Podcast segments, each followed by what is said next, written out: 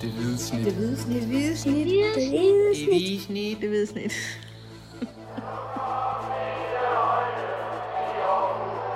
Vores bedste dage, de ligger foran os. Let's fucking go, man!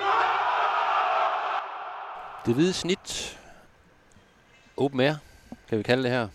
Mit navn er Kim Robin Gråhed, og jeg sidder her på en trappe ved Dog 1, flankeret af Dennis Bjerre og Mathias Mastikar Hansen. Solen skinner. Det gør den faktisk lige nu, ja. Du har solbriller på, så... øh, Og fordi det er så varmt, og har været rimelig varmt de, de seneste dage, så har vi altså valgt at, at gå udenfor og optage den her øh, podcast. Øh, og det er ret lækkert at sidde her lige nu. Med ens blege arme og ens blege ben. Jeg, Jeg tror faktisk, er det jeg ikke det gamle, det gamle universitetelt, vi sidder og kigger på, Kim? Det kan godt være. Vi, vi kigger ud over noget, noget havn i hvert fald. Og nogle, nogle kraner. Og, men der, er- der er meget fint her egentlig. Og, Ja, det er. og stille, stille og roligt. Øh, så ja, hvis der er lidt, øh, lidt larm i gang imellem, eller øh, så, det, så kan det være, at det er en kran, der vælter, eller en, en bil, der bremser hårdt op, eller, eller andet. så er det altså, fordi vi sidder udenfor og nyder det gode af vejr. Nå, Hvis der er en kran, der vælter, så har vi da en historie. ja ja, så skal vi hen og tage nogle billeder med vores smarte mobiltelefoner, ikke? og lægge det op rimelig hurtigt. Øhm, nej, det her det skal jo handle om, øh, om AGF, som det plejer at gøre i det, i det hvide snit. Vi har et, øh, et transfervindue, der, der er smækket i for nogle, nogle dage siden. Det skal vi lige have, have rundt helt af. Øh, hvad der er op og ned i forhold til AGF-truppen der. Øh, og i forlængelse af det vil vi kigge lidt på, på en idealopstilling for, øh, for holdet selvfølgelig øh, i den resterende del af, af sæsonen. Og, og måske endnu mere interessant er også et, et skyggehold, eller dem, der sådan øh, står på spring. Øh, hvor- hvor, hvor god er bredden egentlig i den her AGF-trup nu efter det her, det her transfervindue. Og så er der jo en, en Brøndby-kamp søndag på Sears Park, øh, som jeg også tænker, vi lige skal lige omkring øh, til sidst her i, i udsendelsen. Er, Er I det med, så, er I med på det? det er så næste søndag, som Ja, næste søndag, er ja, det det- ja, ja. Men ja, det næste kamp er mod Brøndby. Ja. Øh, men øh, det kan vi godt se, se frem til allerede nu. Det kan vi da. Øh, men allerførst, øh, transfervinduet øh, overstået. Der skete jo lidt på, på faldrebet, må man sige, i, i AGF. Øh, Thomas T.K. blev solgt til Udinese for en anselig sum, må man sige.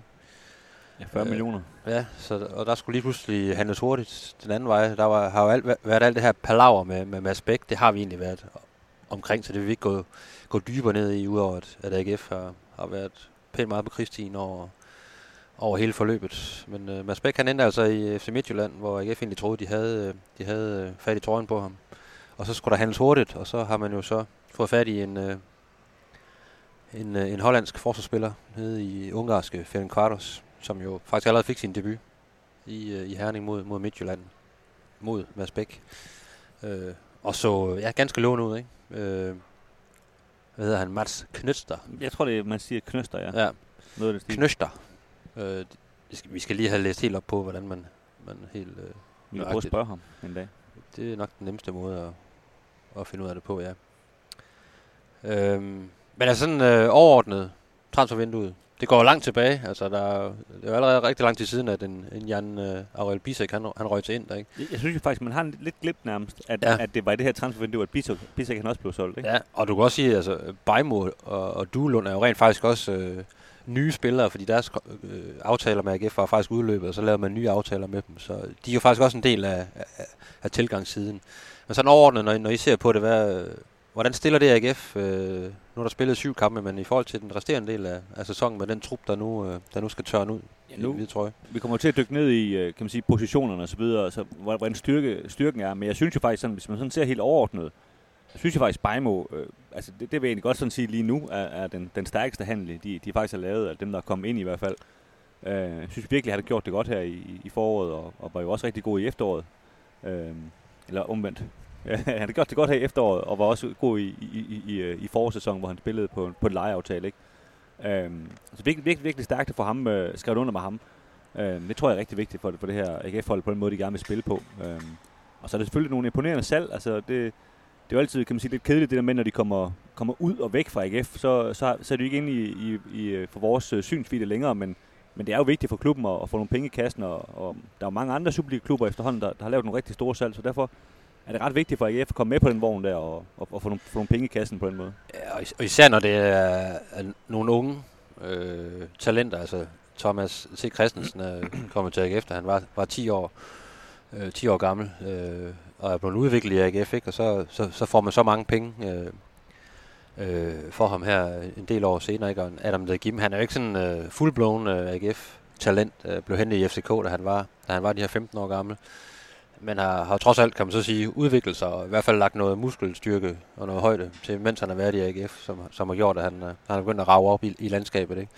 Og også et, et ret vildt salg af en så uprøvet spiller, må man sige, til, til, til Red Bull øh, Salzburg. Så på den, øh, på den økonomiske front, der er der en kæmpe tommel op til, til AGF øh, for det her transfervindue. Ja, det viser i hvert fald også, hvordan transfervinduet det har udviklet sig med hensyn til U21-spillere. At det, er, det er dem, der er penge i nu. Øh, og det, det, det kan man så sige, det er der nogle hold i Danmark, der er langt foran AGF på. Øh, både Nordsjælland, øh, FC Midtjylland og FC København er meget, meget langt foran øh, AGF netop der. Men det viser i hvert fald, at det er dem, man, man kan tjene penge på. Øh, det, det er sjovt, du siger det, Mathias. Jeg, jeg lavede sådan en top 10 over de største salg i AGF's historie, hvor øh, jeg tror, at det er fire eller fem spillere, som er blevet solgt inden for det seneste øh, par år, øh, der er på den liste. Og jeg blev nemlig mærke i, at de er stort set alle sammen på den liste er mellem 20 og 22 år, og så er der lige Dahim, som er så helt på 17 år. Ikke? Men det er ligesom den alder, som, som de bliver solgt i, hvor de lige har noget at bevise sig, øh, men der selvfølgelig stadigvæk er en masse udviklingspotentiale i dem. Ikke? Øh, ja, ja men, det, er, det, det er trenden. Altså, netop det der potentiale, ikke? Altså, at de så kommer til en, nogle, nogle, øh, nogle større klubber, hvor der, hvor der så kan udvikles yderligere på dem, og så, øh, så ser de her klubber naturligvis øh, et markant større salg i dem øh, på sigt. Ikke? Men jeg synes stadigvæk, det, det er jo mange penge, hvis du siger 20 millioner efter en, en 17-årig Adam Dagim, der ikke har spillet særlig mange øh, han, han, har faktisk ikke, han har ikke engang spillet 90 minutter for AGF. Nej.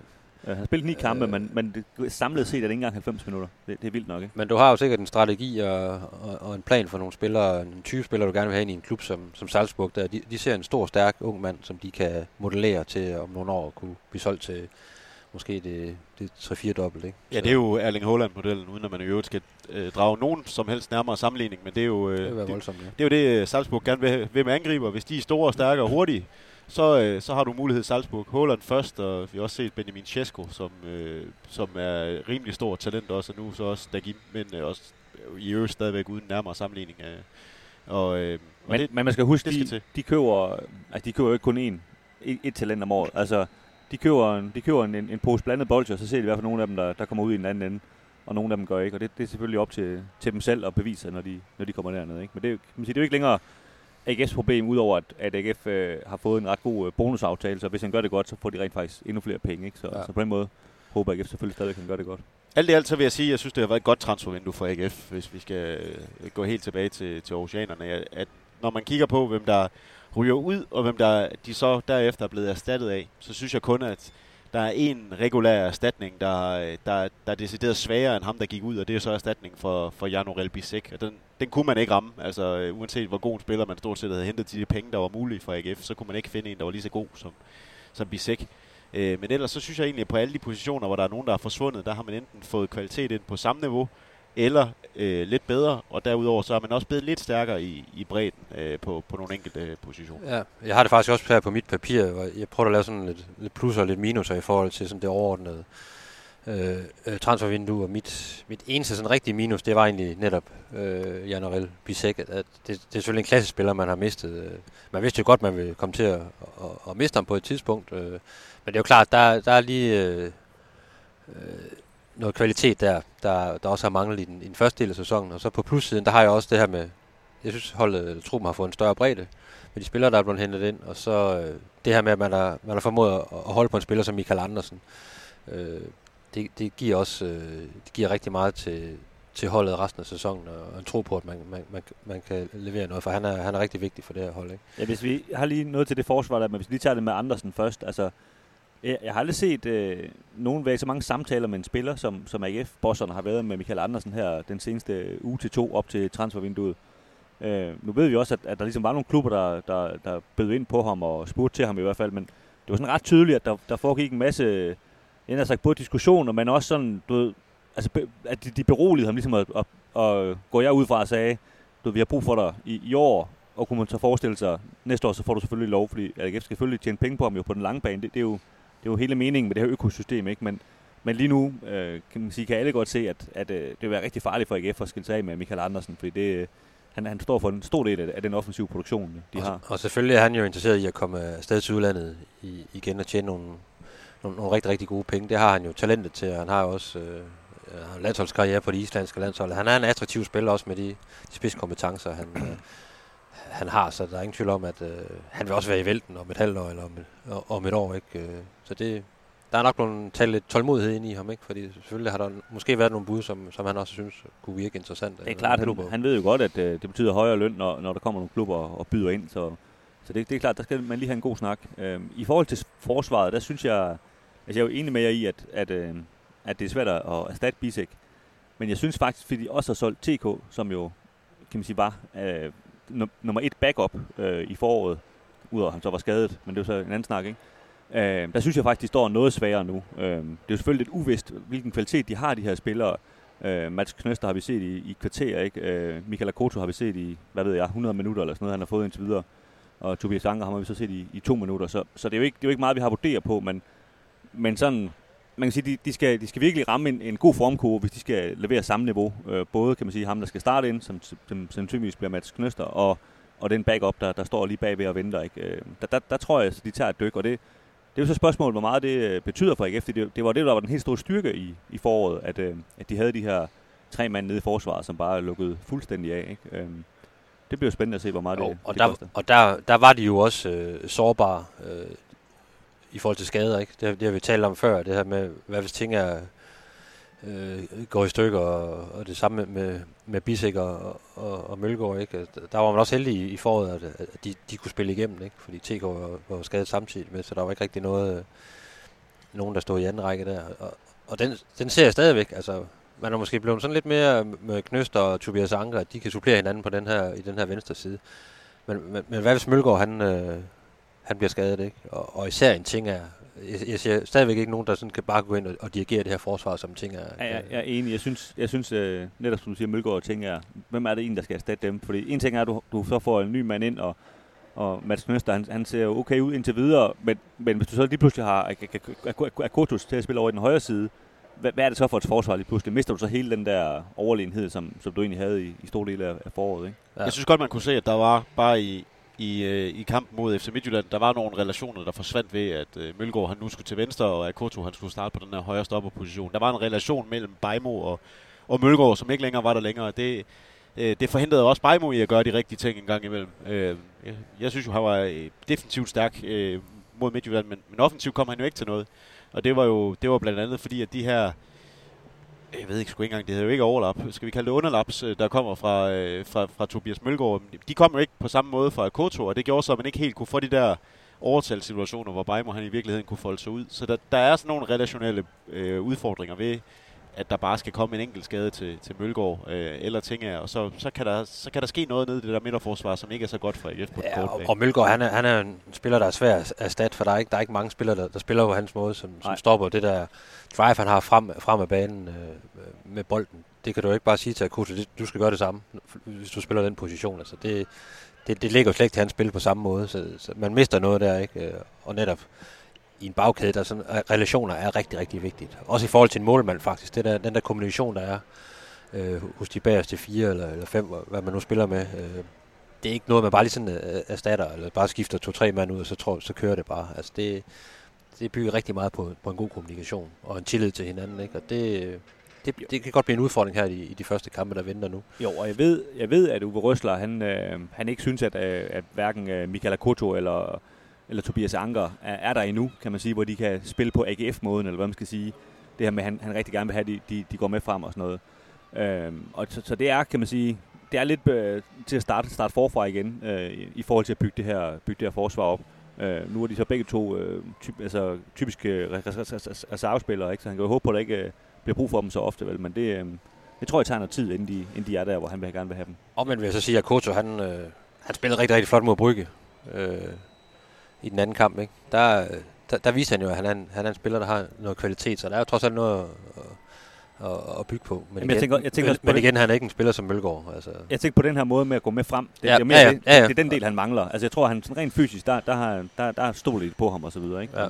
Anker han mangler også en, en ting mere, nemlig at AGF jo står med en høj linje. Øh, nu har han jo været vant til at spille i, i første division, som er en helt, helt anden række øh, med langt mindre kvalitet. Og han har jo også været vant til at spille for, for Vendsyssel, som godt nok øh, gerne vil i super højt pres, men som ikke står med en høj linje. Så det vil sige, at når han så kommer op og skal spille med endnu bedre spillere, eller mod endnu bedre spillere, og i øvrigt også skal forsvare med mere bagrum bag sig, det er en helt, helt anden måde at skulle spille forsvar på. Og, øh, og, og som man jo så kunne tænke, jamen, hvad, hvad vil der ske første gang, han skulle ud og løbe med en, øh, med en rigtig, rigtig hurtig fløjspiller? Øh, nu, nu er hverken Isaksen eller, eller Nuama jo i, i den her række mere, men hvad nu, hvis, hvis de skulle ud i en, i en, øh, i en sprint hen over 50 meter? Hvordan vil, hvordan vil to, Tobias Anker så rent faktisk forsvare sig? Og der, der er han ikke klar endnu. Altså det, det, det har han ikke lært endnu, fordi han har brugt ja, sine første tre år som seniorspiller i første division, som, som bare er en markant svagere række. Så, øh, så, så Tobias Anker øh, har nogle, nogle fysiske parametre også, som han er klart god nok til Superligaen på, men, men der er noget, der, øh, han lige skal vende sig til først, og det kan godt komme til i hvert fald at tage et halvt år, tror jeg, før det, Og, og, det sidder der. og jeg synes, man, altså hvis han ikke selv forstod det, så kan, så kan jeg fortælle ham det. Det var et vink med en vognstang i, i søndags, at, øh, at han er venstrebenet, og Michael Akoto han er højrebenet, men alligevel så, så flytter øh, hvad hedder det, Uwe Røsler, han flytter Akoto ind, og så rykker Mølgaard over i den anden side, og så rykker rundt på hele sit forsvar, for øh, at det, det er Akoto, der skal spille. Øhm, det havde været meget nemmere at bare sætte, øh, sætte Tobias Anker ned i venstre side, ikke? men, men der, der, ligesom, der sagde han jo bare, det, det stoler ikke på, du kan lige nu. Øhm, og, og man kan sige, den begejstring, han, han viste, øh, da han talte om øh, Mats Knøster efter kampen, hvor han, hvor han faktisk sagde, at nu er han glad for, at han endelig har fået en, en venstrebenet spiller. Parenthes bemærket, Tobias Anker også venstrebenet. Det, det, det fortæller også lidt om, at, øh, at øh, der, der, der, kan man sige, der, der er en mand, han ikke helt øh, ser som øh, færdig øh, udviklet endnu. Ja, Tobias Anker er et projekt hen over fem år, og det, øh, det, han skal nok få nogle pokalkampe mod nogle lavere arrangerende hold, men lige nu der er han, øh, der er han backup. Ja, og så, og så jeg tror jeg, han er god til det, som han, han kom ind mod Lyngby, øh, hvor han jo bare stod og hættede bolde væk i, i de der fem minutter, han var på banen. Altså, der, der er han jo også god, ikke? Altså, så på den måde kan han jo godt bruge som sådan i, i nogle forskellige situationer også og sådan noget, men, men øh, lige nu skal han ikke starte ind, tror jeg. Jeg sad og talte med, med Uwe Røsler i, i, i går ude på, på, på Fredensvang, og vi, vi snakkede sådan lidt om, hvad, hvordan han synes holdet det stod og så videre nu her efter de første syv kampe. Øh, og han var egentlig han var meget positiv, men han, øh, han vedkendte også, så også, at, øh, at der er stadigvæk meget at, at gå på. Og især det her med, at der har været så stor udskiftning. Altså der er spillere, der, der, der er røget væk, og der er spillere, der, mange nye spillere, der skal integreres på holdet. Og det er ikke noget, man bare lige sådan, øh, bare lige sådan gør. Hvis man sådan ser på listen over dem, der... Det er jo rent faktisk mange spillere, der er kommet til klubben øh, i, i, det her transfervindue. Altså vi har nævnt øh, Duelund og Bejmo, som man kan komme på de her nye aftaler. Ikke? Men øh, derudover så er der en Magnus Knudsen, der er kommet... Øh, der er en Janis Sera, der er en øh, Michael Akoto, der er en Tobias Bæk, der er, vi har jo hele den her målmandssag med Bailey Peacock Farrell, ikke? Der er en Tobias Anker, som vi lige har snakket en del om. Der er uh, vores hollandske ven uh, Knøster, og så er der også en, uh, en helt ung uh, Julius Bæk, som er, som er hentet til, som jeg, som jeg ser som en backup for, for Nikolaj Poulsen på den, på den centrale midtbane. Ja, også, også et udviklingsprojekt, ikke? Jo, jo. Men det er jo... Øh, og der vil jeg give Uwe Røsler ret. Altså, det, det er jo ret, ret mange nye spillere, øh, medspillerne, og han også som, og staben skal forholde sig til øh, på relativt kort tid. Ikke? Og der, der, der er mange spillere, der, der nogle gange bruger noget tid på at, at finde sig til rette i den danske liga, fordi mange af dem her kommer fra andre steder fra. Øh, han, han nævnte selv Magnus Knudsen som eksempel med, at øh, han har spillet i, i Norge, han har spillet i, i, i Rusland, men øh, man har måske ikke øh, spillet så meget øh, det her med at spille på græs, som man gør i Danmark, fordi jo, i Norge spiller vi meget på kunstgræs. Og det har han så brokket sig lidt over, det her med at spille så meget på græs faktisk. Øh, okay. Oh, Gud, vi har simpelthen skabt en generation, som synes, altså, at græs er underligt. Altså sådan nogle, sådan nogle, øh, sådan nogle små ting, ikke, øh, hvor du så skal, skal finde ud af, hvordan han så, og hvordan passer han ind på holdet, og han synes også, det er en helt anden måde at spille på, end han har været vant til, for eksempel fra, øh, fra Norge, ikke, hvor de spiller en anden slags fodbold. Så der er jo mange aspekter i det der med, øh, man, man får ikke bare nye spillere ind, og så ryger de bare direkte ind på holdet, så fungerer alt bare. Der er, er rigtig meget med relationer og sådan noget. Ikke?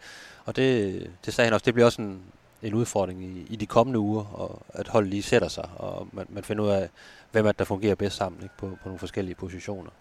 Og så er det jo klart, at man også, øh, man også startet med, med nogle skader. At man har Kevin Jakob derude lang tid, Mads Emil Madsen og Gif Længst også har været ude. Ikke? Øh, som jo så gør, at nogle af de her spillere måske kommer til at spille lidt, lidt før, end man måske havde, havde kalkuleret med, ikke? Hvis, hvis alle man havde været, været klar. Øh. Men det var bare lige sådan for overblikket skyld, for det, man glemmer helt, hvor mange spillere det er, der, har, der ja. er, kommet til. Ikke? Jamen, jeg ser dem der, der kom ind meget tidligere, Tobias Bæk og sådan nogle. Man, man tænker sådan, var det ikke i vinter? Nej, ja. det var faktisk øh, for ja. to måneder De er faktisk også nye, og sådan, ja. først ved også sådan selv og synes, de er ved at, falde på plads i klubben. Ja. Ikke? Og øh, faktisk især det der med sådan som Duelund og Bejmo. Altså, vi, vi glemmer, at Altså, det, det er ikke ret lang tid siden, de kom ind. Men, men man har allerede nu følelsen af, at øh, jamen, det, er jo, det er jo sådan nogle rutinerede typer på det hold her, ikke? Men øh, det, Det er det jo bare ikke. de etablerede. Ja, Ja, præcis, ikke? Skal I på bulle, eller hvad? Det er sådan, ja. Skal I på bulle? Vi går på bulle bagefter. Skal vi prøve lige sådan... Øh, jeg, jeg synes jo, det giver sig selv, men lad os lige hurtigt øh, lave sådan en, øh, en idealopstilling. Øh, ud fra det her, at, at alle mand er klar. Øh, Ja, jamen altså, øh, vi gider ikke diskutere det målmandsaløjde. Det er Peacock Farrell, der står på mål. ja, Øh, altså, du, jeg tror, jeg går ud fra, at vi diskuterer sådan ud fra, hvad vi også tror på Røsler synes, ikke? Altså mere, end hvad vi ligesom selv synes. jo, jo, jo. Øh. Øh, Så er det jo Tobias Mølgaard og Frederik Tjenger, de, de er også uden diskussion. Og så det er vel også Mads, Mads- Knøstner. Knøster, det er vel det, er vel det der er udgangspunktet. ja, det er ham eller Anker, ikke? Nu har vi ikke set særlig meget af, af nogen af Jeg, dem. jeg, jeg, men, jeg, kunne ikke øh, forestille mig, at det ikke er meningen, at Mads Knøstner, Knøster han skal Øh, spille der. Og jeg skal lære at udtale hans navn, inden øh, han Ja. kommer til at spille sin første kamp, kan jeg godt høre. Men må ikke han starter ind mod Brøndby, og så, så må man jo tage den derfra, hvordan han, han så klarer den, ikke?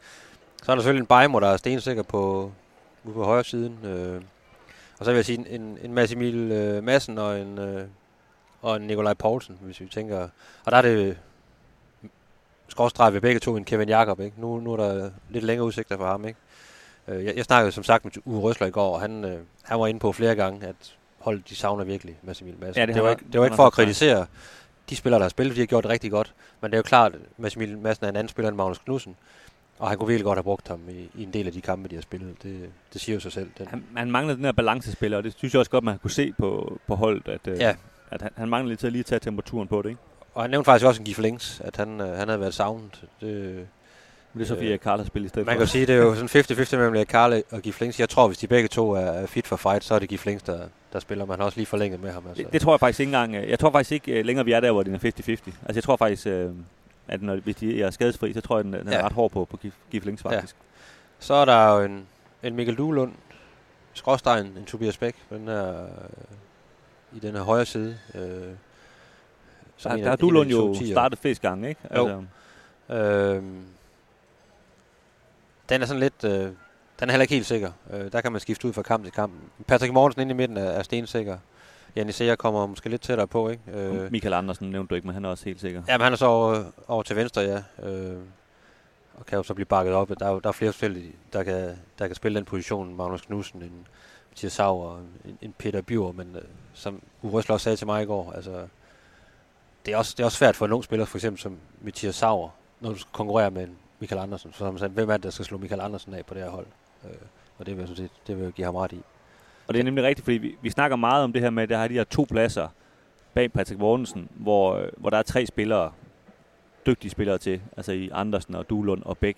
Men i virkeligheden tror jeg, at Uwe Røsler han ser det som om, at Andersen har den ene plads, og så har Duelund og Bæk, de slår sig som den anden plads. Hvor Ja. kan man sige, den ene er ny, og den anden øh, er en del skadet, og så derfor giver det måske nogle gange sig selv, hvem- er de to, der egentlig, der egentlig spiller sådan fra, fra kamp til kamp, uden de store gnidninger. Ikke? Men, Jo.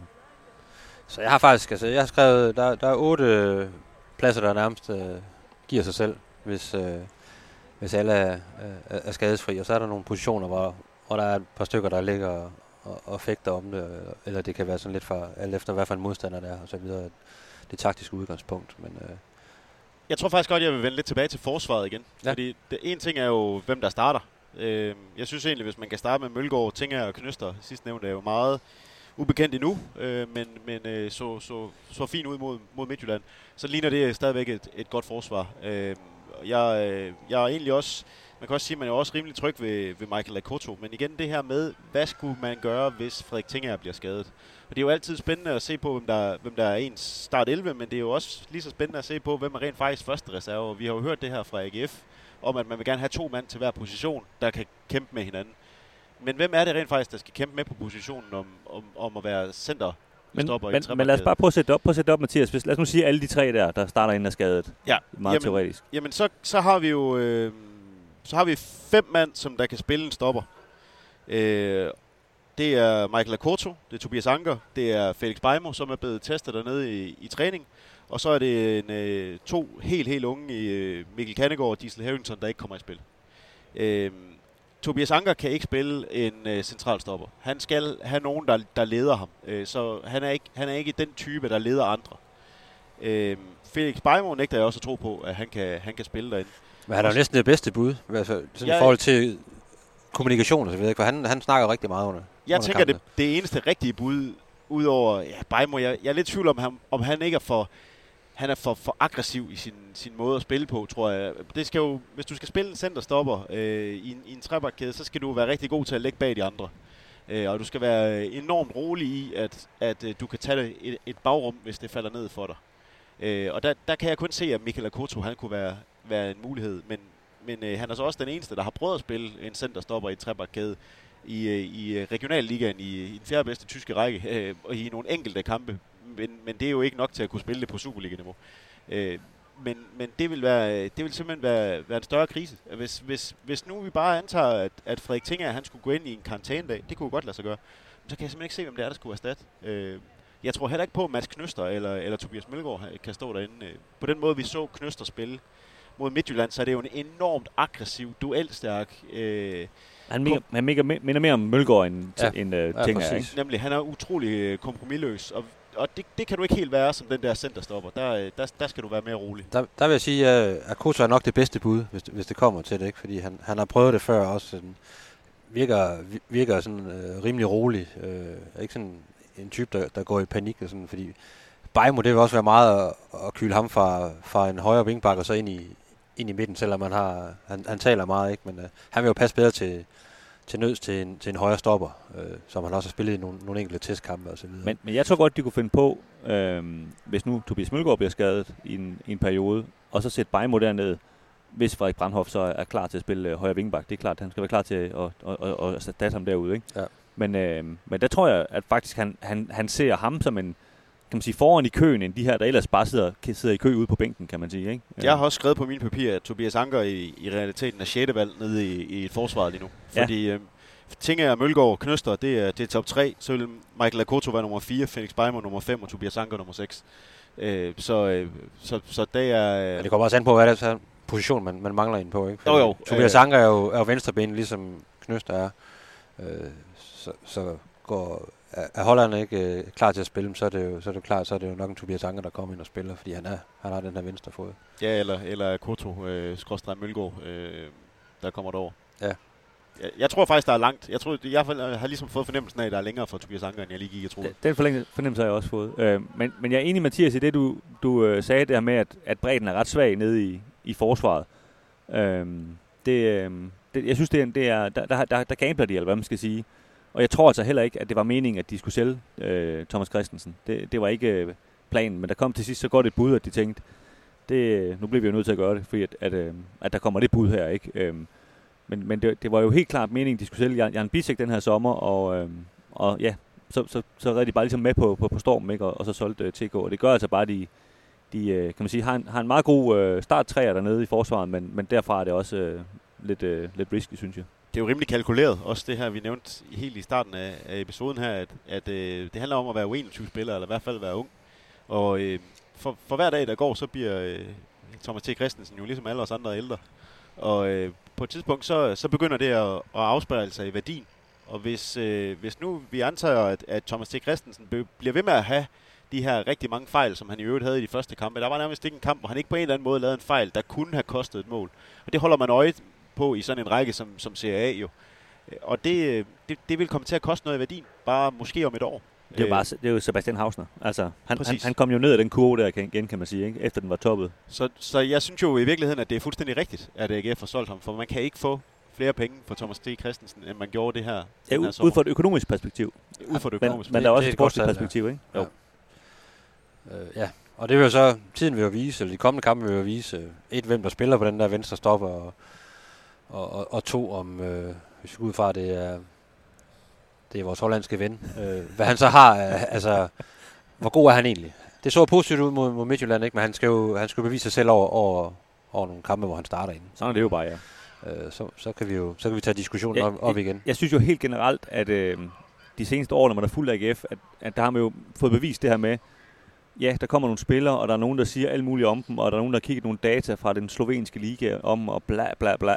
Men man skal se dem i 10 kampe i Superligaen, altså Kumanovske, Haugen og sådan noget, indtil man ligesom får et billede af, kan han være med, eller kan han ikke være med i den her liga, ikke? Øhm, det, altså, før, før man ligesom har set det, kan man ikke rigtig være, være sikker på. Altså selv, selv Jack Wilshere, altså måtte vi jo konstatere, faktisk ikke rigtig, øh, øh, det er nok meget at sige, at han ikke var god nok, men han gør i hvert fald ikke nogen forskel på det AGF-hold, ikke? Altså, Øhm, Og det, og, det, og det igen ned til det her med, Superligaen er bare en anden størrelse end, end, end, andre ligaer. Sådan, du kan godt være, være god i, op i Norge, men det er ikke en tvivl med, at du, er, du så bare brænder Superligaen af, ikke? Og det, Præcis, og, og igen, altså ja, øh, Fernandes Vardos, øh, jeg, jeg havde også hørt om klubben før, øh, og ja, de spillede i, i Europa sidste år, og sådan noget, men, men hvad, hvad betyder det i virkeligheden, ikke? Altså det er trods alt også en spiller, som, hvor, hvor de åbenbart havde vejet ham og sagt, at nu skal han så være reserve nede i vores klub og sådan noget, ikke? Altså, så lad os nu se, hvad, hvad det er for en spiller på, på banen, før vi øh, ja, kan træffe det, er jo, det er jo Lex Kuminovski, ikke? Altså, Præcis. Uha, det lyder fint at være, være liga-topscorer i, i Slovakiet, ikke? Som, som polsk angriber. Men øh,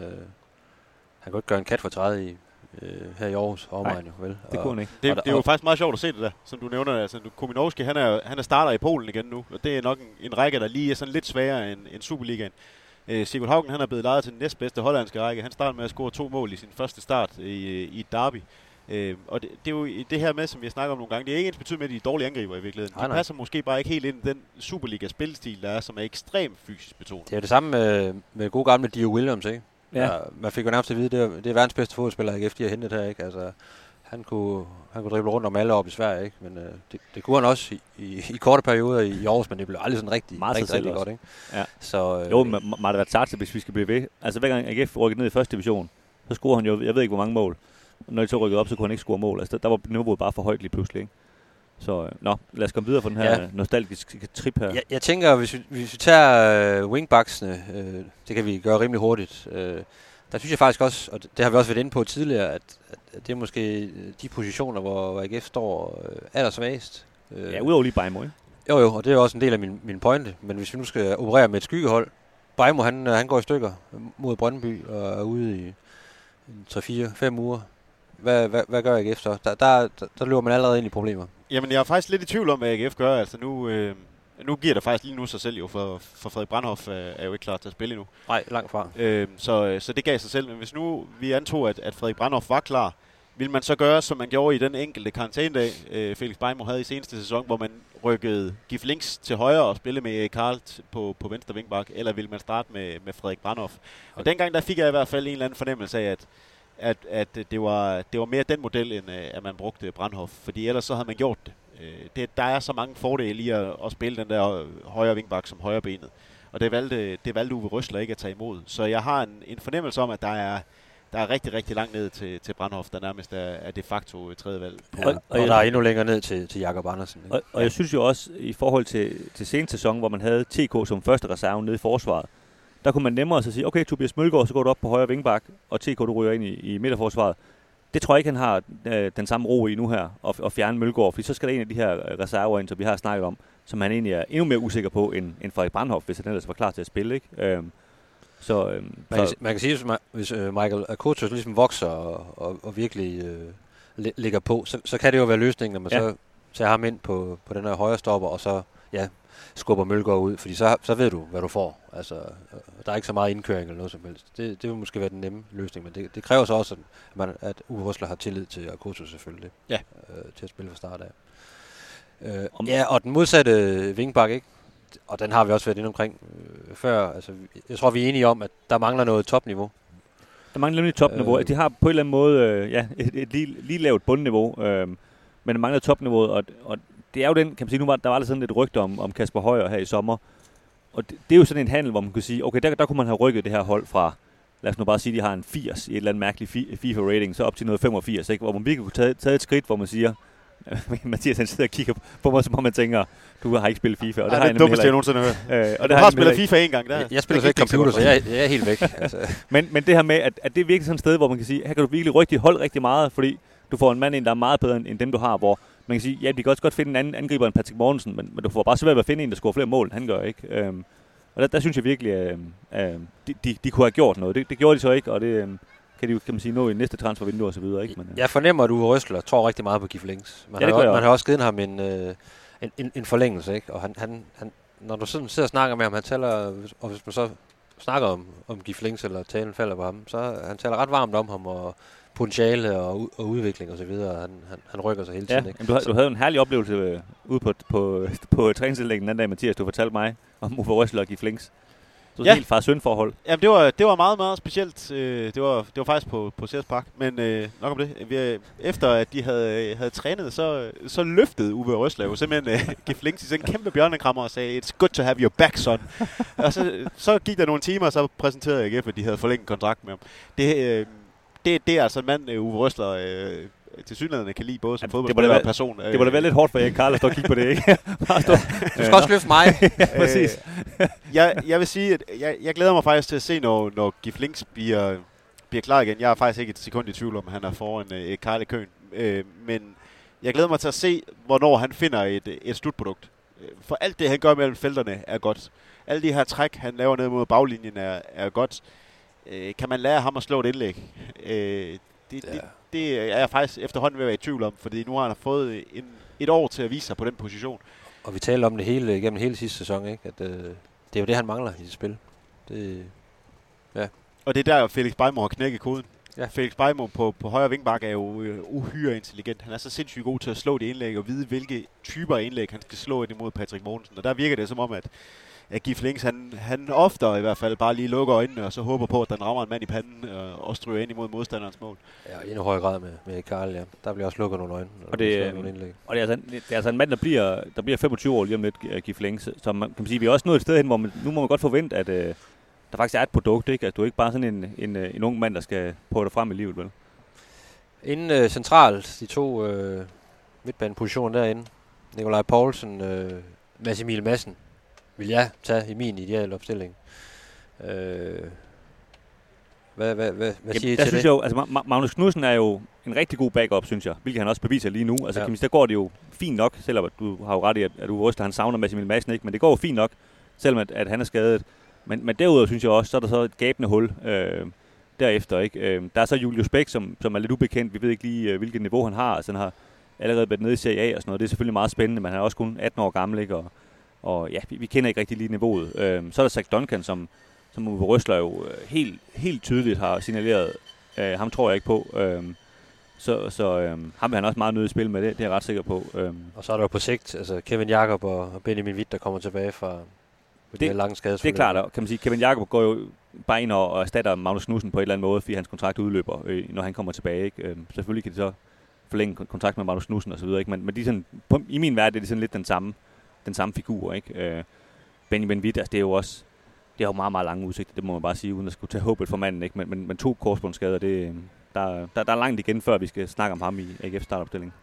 Hva- Hvad er Nikolaj Poulsen, der, der løber ind i en, øh, en skade over, over mange uger? Det er også et kæmpe problem. Det er lige så stort problem, som ting er. Det er, ja, det er et kæmpe problem, ikke? Jo. Altså, selvfølgelig, hvis Mads Emil øh, Madsen snart er klar til, til at spille igen, så, så øh, øh, han og, og Magnus Dussen godt kunne, kunne, kunne være en fin duo inde i midten, ikke? Men det, nu- det vil stadigvæk tage rigtig, rigtig meget øh, lederskab ud af holdet, for hverken Magnus Dussen eller Mads Emil Madsen øh, kan man påstå, er, er de fødte ledere. Nej, jeg, nogen, der, skulle, jeg ved godt, at uh, Magnus Knudsen lige hakkede Ander Rømer ned den anden dag i, i Midtjylland, men, men derudover, så, så er de jo ikke nogen hårde hunde, ham og Mads Emil Madsen, vel? Det er jo sådan lidt mere nogle moderne fodboldspillere, som åbenbart er, er, er bange for almindelig græs og elsker kunstgræs, ikke? Øh, og det, det er Nikolaj Poulsen jo ikke. Altså, han er, han er lidt mere old school, og det, øh, det er det her AGF-hold altså brug for, der ligger sådan en derinde. Og fordi det, det er ligesom den måde, det, det, det, det, er sat op på. Altså, det, er- det er noget vindervilje og noget gejst og sådan noget. Det, det er helt op fra, fra direktøren og sportschefen og, og cheftræneren. Det, det, er de sådan, det er det udtryk, de gerne vil have. Så derfor er han, er han meget, meget, meget vigtig. Øh, Kevin Jakob havde jo også det der Nikolaj Poulsen-gen, synes jeg, på, på et eller andet måde. Ikke? Øh, og, og det synes jeg, det var sådan et ekstra hårdt slag for dem, at, at han gik ud, fordi at, øh, han netop godt kunne erstatte øh, Nikolaj Poulsen på, på holdet. Ja, jeg synes også, det, øh, det er interessant, hvis, hvis det nu skulle ske. Altså, jeg, jeg, jeg, jeg glæder mig til at finde ud af i de kommende uger, hvor langt Julius Bæk er fra at være omkring en startelve. 11. Øh, fordi det aner vi ret baseret ikke jo. Øh, det er en mand, der, der har øh, været den yngste dansker nogensinde til at debutere i, i CA, og som har været anfører for samtlige ungdomslandshold, og i øvrigt også er det på det øh, U18-landshold, han netop er blevet udtaget til, hvis ikke det var 19 nu, det kan jeg ikke helt huske. Øh, han, det er en spiller, der har fået Superliga-debut som 16-årig, men vi ved jo ret beset ikke, hvor god han er, fordi han har været nede i Italien, hvor han har spillet i den næstbedste U19-række, og øh, det kan godt være, at du lige har fået 10 minutter på udebane mod Lazio for, for, for Spezia. han har så også været skadet i en stor har del været skadet. periode dernede. i, i meget af seneste sæson. Ja. Øhm, og det, det skal jo så også siges, det er jo en lejeaftale, man har lavet. Øh, så så øh, det er jo et, et år, hvor han på en eller anden måde skal vise sig frem, og jeg, jeg glæder mig til at finde ud af, om, om han, er, han er en mand, der overhovedet på, på helt kort sigt øh, kunne starte inden i stedet for Nikolaj Poulsen. Jeg, jeg må indrømme, jeg, jeg tror det ikke. Nej, man, man må bare sige, altså Uwe Røsler, det er jo ikke fordi, han, han kaster de unge spillere sådan øh, i ilden øh, en efter en. Altså selv Adam Dahim, som åbenbart er god nok til at blive solgt for, for rigtig mange penge, øh, øh, det, penge til, til Østrig. Øh, han, han, spil, han har nærmest ikke spillet under Uwe Røsler, vel? Så, så det vil undre mig, hvis han lige pludselig synes, at den 18-årige han skal ind og styre hans, øh, hans midtbane. Der skal han i hvert fald være god til træning. Ja, det vil jeg sige. Han har jo rigtig meget fokus på de her relationer, øh, og, og at man ikke ændrer for meget fra kamp til kamp, og det er jo også noget, derfor nogle gange, så, så kan man næsten regne ud på forhånd inden kampe, hvad det er for en startopstilling, han kommer til at stille i. Er, han er ikke øh, typen, der bare lige pludselig hiver en, øh, en kanin op af hatten, øh, fordi nu synes han lige, at den her spiller passer rigtig godt til at spille mod Randers på udebane. Og det, øh, det, det taler jo lidt imod, at, at en spiller som Julius Bæk bare lige pludselig skulle være større, klar nok til at starte ind øh, på, på den helt øh, korte bane. Men det kan jo være, at han bliver det, hvis han bare udvikler sig hen over et halvt år. Det skal jeg ikke kunne sige.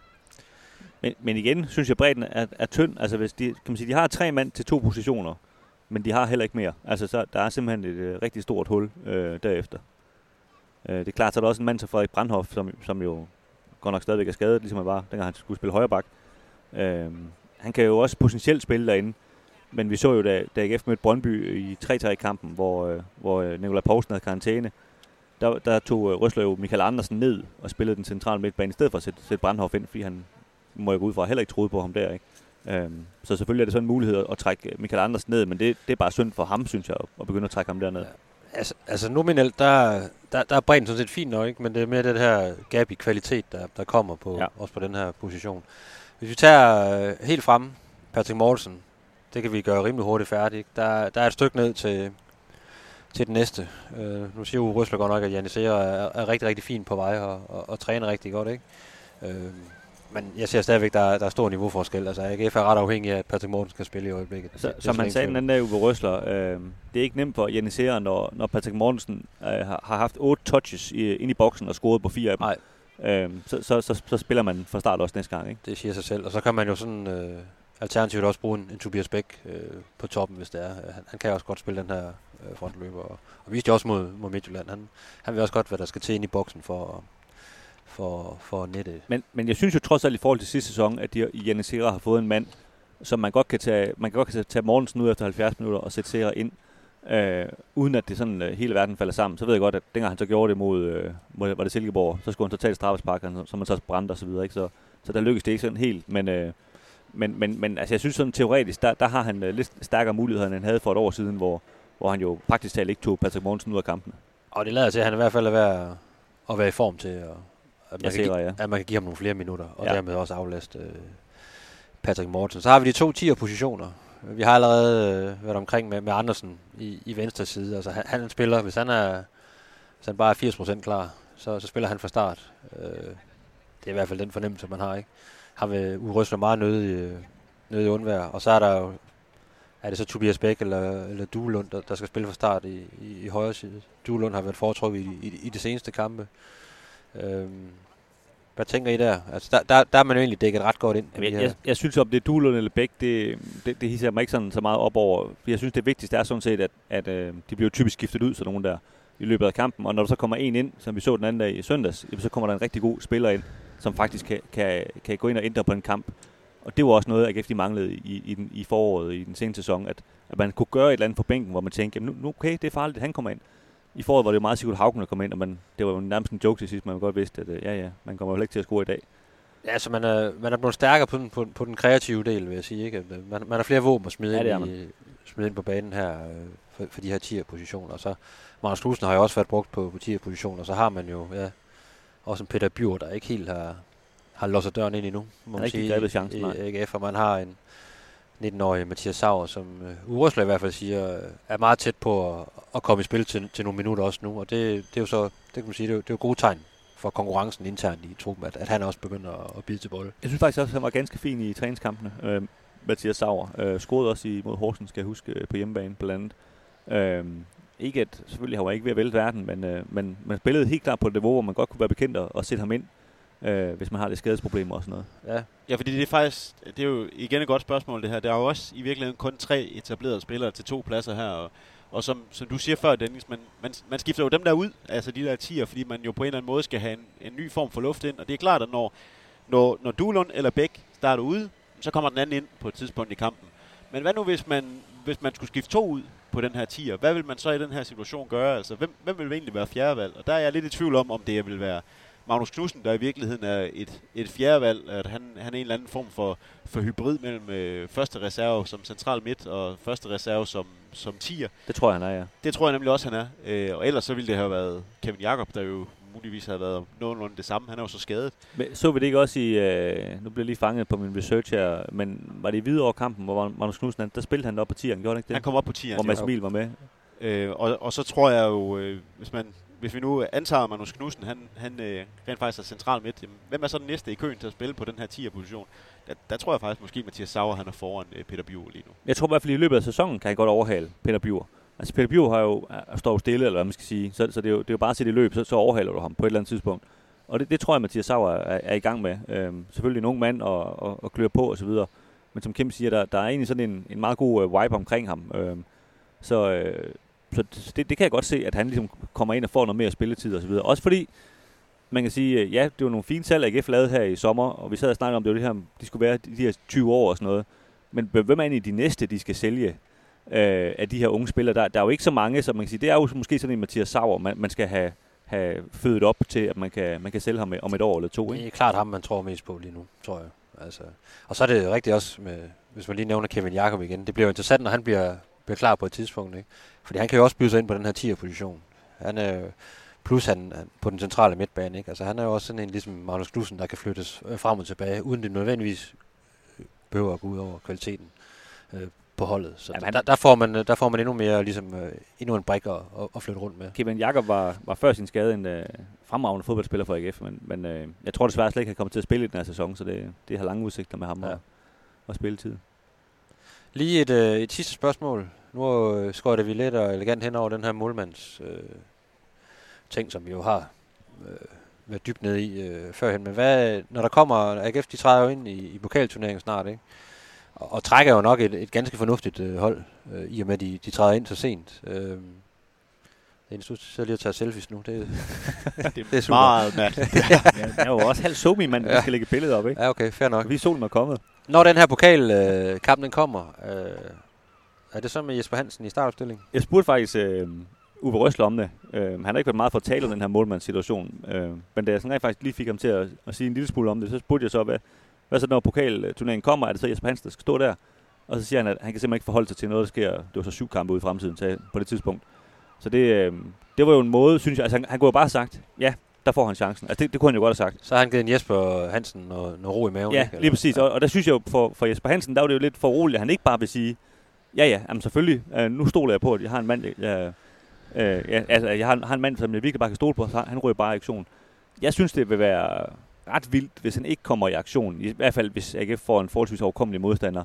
Også bare for at holde ham lidt klar og så videre. Og, og man kan sige, det er jo også det er lidt et vildt signal, hvis man siger, at man ikke engang kan stole på Jesper Hansen længere, hvis, altså hvis han slet ikke får lov til at spille en pokalkamp. Ikke? Øh, men på den anden side, altså, vi, har, vi har set det med, også med Kasper Schmeichel på det danske landshold og sådan noget. Nogle af de der målmænd der, de, øh, de, vil- de vil altså ikke give den her plads fra sig, uanset hvad. Og det, Nej, øh, det ville han jo heller ikke selv. Nej, det vil han nemlig heller ikke selv til, altså, hvad det, øh, PK der, der, der var der i sidste, seneste sæson.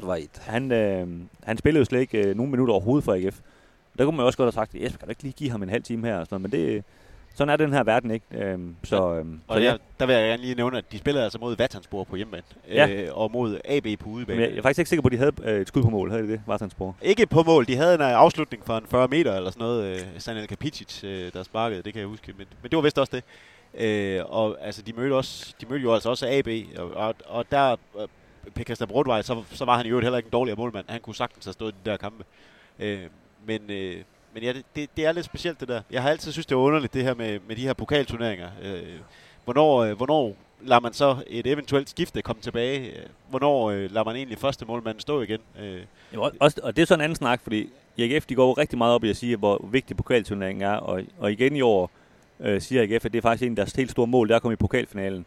Så er det jo også et mærkeligt signal at så sige, at vi spiller lige med reservemålmand. Altså det, det kan man jo også sige på den anden, på den anden side, ikke? Men hvis de ligger helt tæt på hinanden, så, så, så skal du også give øh, Jesper Hansen mulighed for at vise sig frem. Ikke? Jo, jo, men Øh, hvis pokalturneringen er så vigtig, så kan det lige så godt være en, en kamp mod Hvidovre på hjemmebane, hvor du så siger, at det er så den kamp, hvor Jesper Hansen, nu får du lige noget Ja. ja. spilletid. Det bliver jo ekstra interessant, hvis det så er Jonathan Hytters, der står for start i pokalkampen. Så, ja, så skal vi da have et interview med Jesper Hansen Ja. ja. efter kampen, tror jeg. Det kan godt være, han har... Men det, Det kommer, det kommer jo nok ikke til at ske. Nej. Det er jo også bare et, et tænkt eksempel. Men, men jeg synes så faktisk, øh, han er jo klar tredje målmand, men jeg synes faktisk, han ser meget spændende ud. Øh, åbenlyst ja. lidt for ung endnu, men, øh, men, øh, men, men der synes jeg faktisk, at AGF har en... Altså modsætning, de har jo haft mange andre unge målmænd de seneste 10 år, Ja. hvor man ikke rigtig øh, synes, at øh, ah, kan vide, om han nogensinde kommer til at stå. Jeg synes faktisk, at ham han har lidt mere krummer end de andre. han har noget udstråling. Ja. Og han, øh, han råber. Altså, selvom han kun er 19 år gammel, så er han altså meget vokal. Og nu er jeg at se noget af træningen øh, i går øh, tirsdag. Altså, han har nogle fuldstændig vanvittige redninger. Ja. Hvor, hvor selv øh, hans to målmandskollegaer måtte, måtte bøje sig i støvet. Ikke? Og, altså, det, det jo fuldstændig vanvittigt, hvor de, hvor de havde nogle skudøvelser. Nogle af de her angriber, der, der så skulle rende ned og, og score. Men der havde han nogle, fantastiske redninger. Han er ufattelig hurtigt inde på stregen, ikke? så der, der er noget potentiale i hvert fald til fremtiden. Det er der. Nå, Og det, og det er så, altså nu, nu nævnte jeg Massaro før, altså ham kan man også godt sælge på et tidspunkt. Øh, fordi han har også noget, noget kvalitet og og en alder, der er god at, sælge spillere i. Ikke? Vi vender år. Så er det. Stærkt. Det tør du godt sige. 100. 100. Det gør vi. Sådan er det. Også for alle legendernes skyld. Skal vi lige øh, kigge lidt frem mod den her Brøndby-kamp, der er 10 dage til, eller sådan noget. Ja. Men, øh, Jamen, jeg er ved at blive kogt så meget her i er solen, sygt at det, varmt her. Det skal næsten være hurtigt, men øh, ja, nej, det, det er jo, øh, for det første er det jo, det bliver lidt af en test i hvert fald. ja, det bliver lidt af en test, og nu, altså jeg kan ikke lade være med at tænke på den der 3-3-kamp, som, som, øh, som AGF og Brøndby spillede der i, i, var det juni måned, det var det vel. Øhm, og der, der var det i store dele af kampen, blev AGF jo faktisk en, en lille smule udspillet af, af Brøndby. De var selvfølgelig også øh, kun 10 mand på et tidspunkt, ikke? Øhm, inden øh, der gik eller døgn i den. Øhm, og Brøndby har været sådan lidt et mærkeligt hold i den her sæson, hvor det startede jo egentlig med, at man tænkte, "Nå, nu bliver Jesper Sørensen fyret lige om lidt, og så nu er det, så, er det fire kampe i træk, de har vundet, ikke? Tror, de har vundet fem. Fem, ja. Er det sågar fem kampe i træk? Ja. Hold da op. Øh, hvor øh, godt nok, altså ikke alle sammen heller mod de bedste modstandere, men de har også slået Midtjylland blandt andet og så videre, ikke? Øh, hvor, men, men jeg må stadigvæk indrømme, det er ikke sådan, fordi jeg sådan tænker, det er den mest skræmmende modstander i hele Superligaen. Altså, så det er sådan lidt, jeg har lidt svært ved at blive klog på, hvad er det egentlig for et hold. Øh, til gengæld tror jeg, det er et hold, som det er måske mest realistisk, det hold, AGF egentlig skal kæmpe med om en, om en slutplacering. Jeg tror, de kommer til at lægge meget tæt, ikke, når, når det skal gøres op det hele. Øhm, om, omkring noget 3., 4., 5. plads måske, ikke? Så, Ja, altså, lidt ligesom med, med Midtjylland-kampen, sådan virkelig en, go- en god test af at se, hvor, hvor AGF er henne. Øh, fordi Brøndby kommer jo selvfølgelig med masser af selvtillid, og de kommer med nogle, nogle offensive profiler, som godt ved, hvor mål står i, i, i Wallis og, og, og Kvistgården, og OH også øh, øh, kommet i gang, ikke? Øh, og vi kan også se i forhold til sidste sæson at få stabiliseret øh, forsvaret lidt. Øh, har fået en Jakob Rasmussen ind, som man hører gør det, gør det rigtig, rigtig godt, ikke? Øh, men stadigvæk et hold, der er virkelig svært at, at blive klog på, fordi det er lidt ligesom os, AGF har præsteret i nogle af kampene. Så har de en rigtig god periode, og så falder de ud lige pludselig en halv time, hvor, hvor de slet ikke ligner det samme hold. Men, men de har så formået at vinde de kampe, hvor alligevel, hvor AGF måske har spillet lidt, lidt for mange uger gjort. Ja, rigtigt. Jeg synes, jeg synes jo netop, mit indtryk af Brøndby, jeg har ikke set alle Brøndbys kampe, men mit indtryk er, at de måske har lige fået et, et point eller to for meget i forhold til, hvordan de har spillet. Og, og jeg giver ret i, at AGF har, har måske fået lidt, lidt for få point øh, i forhold til, hvordan de har spillet. Ikke? Så på den måde øh, altså, bør de måske ligge, ligge meget det samme sted. Ikke? Øhm, men jeg synes jo så, at det er også en kamp, hvor AGF skal ud og bevise, at altså på hjemmebane, hvor, hvor kan vi sige, der er man ikke råd til, fordi man har smidt de andre point. Der er man ikke råd til ligesom at, at ikke at vinde den kamp. Altså hvis man ligesom vil, vil op og lege med, ikke? Så, så skal der ligesom øh, så skal der tre point på kontoen. Ja, må ikke der kommer ret mange øh, folk ud på, på Sears Park til den kamp. Det, Det det, jeg. det plejer at være ret populært, når Brøndby de kommer forbi. Øh, at man lige køber en, en billet, så der skal jo nok blive strøm på. Øh, og så, så må AGF jo ligesom vise, hvor, hvor de er henne som hold nu, med, også med de, med de her nye spillere, vi har, vi har været omkring. Det bliver i hvert fald en rigtig, rigtig interessant kamp, og, og sådan lidt, ret definerende i min verden i hvert fald, for hvor, hvor, hvilken retning det kommer til at gå resten af, af, af sæsonen. En god test på nuværende tidspunkt. Ikke? Jo, og, øh, og det, er jo, det er jo meget sjovt at se sådan et hold som Brøndby, hvor alle fansene er, er enige i, at det går sgu ikke ret godt. Nu har de vundet fem kampe i den her sæson. Altså, det er, det, det, det er sjovt det der med, at nogle gange så, så kan man snakke så meget om processer og, og god fodbold, men alligevel så, så er der nogle hold, der, der ikke altid ser ud til at være lige så solide. Så, så vinder de alligevel kampene. De seneste to sejre, de har fået, det har så også været mod, øh, mod Randers øh, og, og Vejle, som på hver deres måde øh, ser, øh, ser rimelig dårligt ud. Øh, så det, er, det er jo klart, det, det taler jo også op, men, men AGF vandt jo altså også over, over Vejle og, og Hvidovre. Man skal jo vinde de der kampe alligevel. Og det, det, har de, det, det har de jo formået at gøre, og, og jeg tror, at det er en, det er en helt i kamp, der venter. Det bliver interessant. Ja, Der er jo, ja, de, har, de kun vundet fire træk. Det var lige De har, vundet, de har vundet fire træk, de har vundet fem i det hele. øh, Men det kan jo være, måde, ja. de har vundet fem i træk. og så er det de fem, AGF. fem i alt, ja. Det ved vi jo ikke. Godt. Så, jamen, øh, Jamen var det ikke det? vi skal ind og have noget solcreme på. After sun. Har du noget med? Eller hvad? Nej, nej, det var derfor, jeg sagde, at vi skulle ind og have det. Okay. Det er godt. Vi skal, en, vi øh, skal have købt noget først, eller et brav en afslutning på den her podcast. Ja, Hvorfor er tre, tre, voksne, det her? tre voksne mænd, der skal have solcreme på. Det er det er et virkelig stærkt billede. Det er 2023. Man må godt få tage solcreme på, uden at, jeg, er jeg, det, jeg, kom- jeg kommer ikke til at smøre nogen af uden jer. man er Det- en blød det mand af den grund. Men øh, ja, men vi siger tak for nu, og Det øh, vi. vi, øh, vi vender tilbage lige pludselig.